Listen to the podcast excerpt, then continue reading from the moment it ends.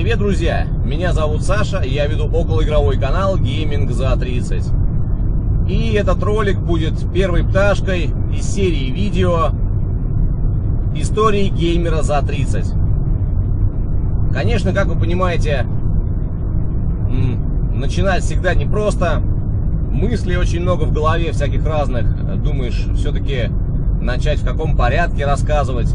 Ну и, наверное, я буду консервативен и начну с самого-самого начала, с самого своего яркого впечатления с детства, а, когда вообще в моей жизни только-только появились компьютерные игры. Естественно, они очень сильно отличались от тех, что вы можете видеть сейчас. И произошло это в 1989 году. Я тогда учился во втором классе. И даже не мог мечтать или надеяться на то, что у меня когда-то что-то такое появится, э, какие-то игровые штуки, потому что ситуация в стране была непростая, а в семье в плане финансовом еще хуже, и излишек как бы не было. Жили мы в ту пору в Бирюлево, и у меня был сосед по лестничной клетке, Дима, первый лучший мой дружбан из детства, и его отец работал э, на заводе АЗЛК. Это завод, который выпускал автомобили «Москвич». Э, слово сказать, э, к этим машинам впоследствии было очень такое отношение, не очень хорошее. И даже про АЗЛК ходила такая шутка злая. Собственно, АЗЛК в народе расшифровывали как автомобиль, заранее лишенный качества. Но отец Димы, я, к сожалению, не помню, как его звали, он э, был в своих убеждениях очень так уверен, и в итоге машину он первый купил именно там, АЗЛК. Но, по-моему, с ней он довольно много геморроя поимел. Ну, это не суть, дело не относится. Короче, отец у него был очень прошаренным и очень таким технологичным для советского человека вообще персонажем. Э, дело в том, что у них э, в один из э, дней, уже в конце 80-х, к ним на завод приехали японцы, японская делегация. И привезли довольно много всяких разных устройств, всяких там э, вещей, которые упрощают жизнь э, людей. Э, ну, вы знаете, наверное, что Япония в 80-е, в 90-е была одним из самых э, основным поставщиком именно вот всякой такой техники крутой. Там, видимо, магнитофоны, у них были телевизоры. Э, но Китай тогда еще ничего особо не выпускал вот в таких массовых э, масштабах. И по всей вероятности вот этот визит японцев настолько сильно произвел э, на Диминого отца впечатление, что э, он начал всякие такие вещи, ну, высокотехнологичные для 80-х домой приносить, там где-то покупать, может быть, э, на всяких радиорынках собирать. И так у них аудиосистема хорошая появилась. И э, в один из дней он купил для своих детей, для Димы и его сестры, ну и для себя, наверное, а может быть вообще для себя, но прикрываясь тем, что вот, мол, детям, хотя человек взрослый, ну тогда еще были предрассудки на тему того, что взрослые люди не должны там сидеть, там играть за всякими этими штуками. Купил он компьютер Микроша. Это была клавиатура, подключающаяся к телевизору через провод такой тол толстенный. И вот насчет игр я не совсем помню, они были, кажется, на Вроде бы они были в памяти находились. А, либо, или на аудиокассетах, и нужно было их загружать. А, но не суть. Э, вот именно этот момент в данном случае несущественен. И э, уже в какой-то момент они, когда разобрались, как, как и чего там это дело запускать, Дима позвал меня в гости, и я увидел первые игры с Микроши. Я даже затрудняюсь сказать, на что это было похоже я не могу подобрать слов, чтобы э, выразить свое э, восхищение тем, что я увидел.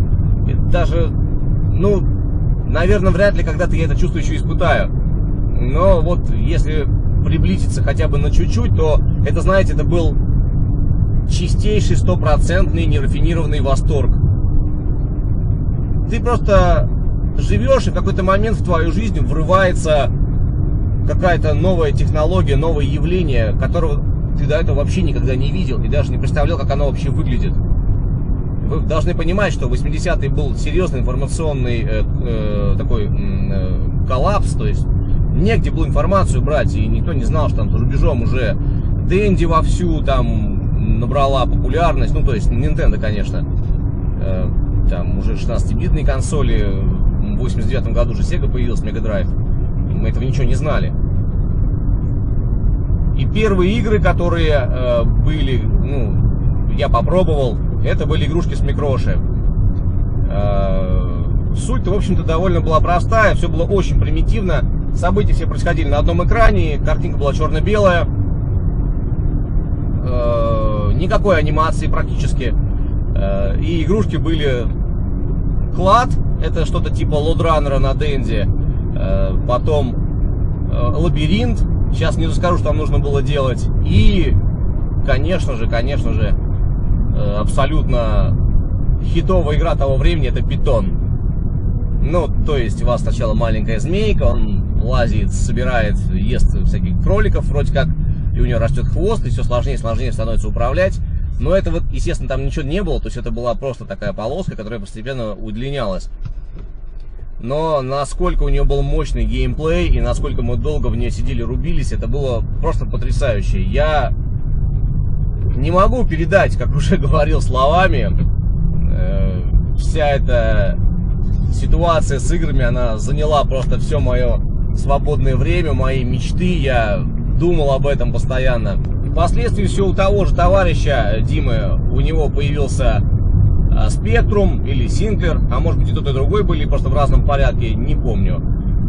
И, конечно, там игры были уже значительно выше уровнем, то есть там была анимация персонажей, были карти... ну, цветные картинки, игры сами были значительно интереснее. Но, как ни крути, первая любовь не забывается, и Микроша был самым-самым первым, самым сильным, самым ярким впечатлением, именно которое я получил от гейминга. Сейчас, наверное, уже не найти этот компьютер, но в интернете, я знаю, есть и фотографии, и, по-моему, даже сайты, посвященные вообще этой системе, поскольку позволяла она не только играть, но и какие-то вычислительные совершать действия. Я еще помню, такой был момент забавный. Э, у меня, когда в 94 или 3 году, уже не помню, появился Дэнди, а, собственно, у Димы был все еще спектрум, и он мне, нет, такой он был немножко задавака, и говорил, вот у тебя только играть можно на Дэнди, а у меня можно на спектруме программировать. И это слово программировать 90-е было очень популярно, программирование, все эти языки программирования, книжек целая куча везде валялась, никто не понимал, что это такое, но все очень любили это слово говорить. И про микрош он мне в свое время тоже это втирал, что я буду программировать. Ну, естественно, ничего он не программировал, э, больше он, конечно, выпендривался, но сам факт забавный такой. Э, я к тому, что Микроша был не просто игровой машинкой такой, а возможности все-таки у него были диапазоном пошире. Ну и, наверное, на этом все. Пишите в комментариях, какие у вас были ваши самые первые игровые системы, которые произвели на вас впечатление и что вы вообще увидели э, впервые вот в этом вообще, в этой индустрии. Расскажите, поделитесь, я с удовольствием почитаю. Ну а на этом все. Спасибо за просмотр, ставьте лайк, подписывайтесь на канал. Всего доброго, пока.